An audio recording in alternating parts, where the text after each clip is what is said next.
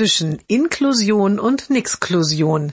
Jeden Montag eine neue Geschichte im Blog von Kirsten mal zwei. Heute Lehrerkonferenz. Die Sonderpädagogin meldet sich zu Wort. Sie bittet die Hauptschullehrer, ab sofort immer ihre schmutzigen Kaffeetassen und Becher im Lehrerzimmer neben der Geschirrspülmaschine stehen zu lassen. Künftig werde sie jeden Tag mit zwei der behinderten Schüler kommen und die Maschine einräumen. Diese Kinder müssten dringend in lebenspraktischen Dingen unterrichtet werden.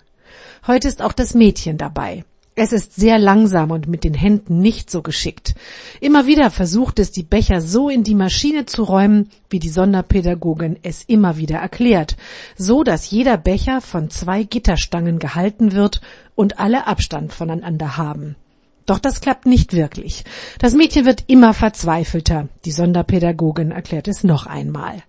Eine Lehrerin, die gerade Klassenarbeiten korrigiert, hört das Ganze mit an. Sie kann sich nicht mehr gut konzentrieren.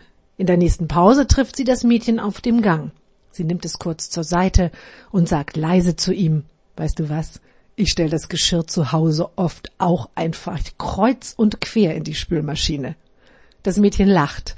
Es klingt ein bisschen verlegen und ein bisschen erleichtert.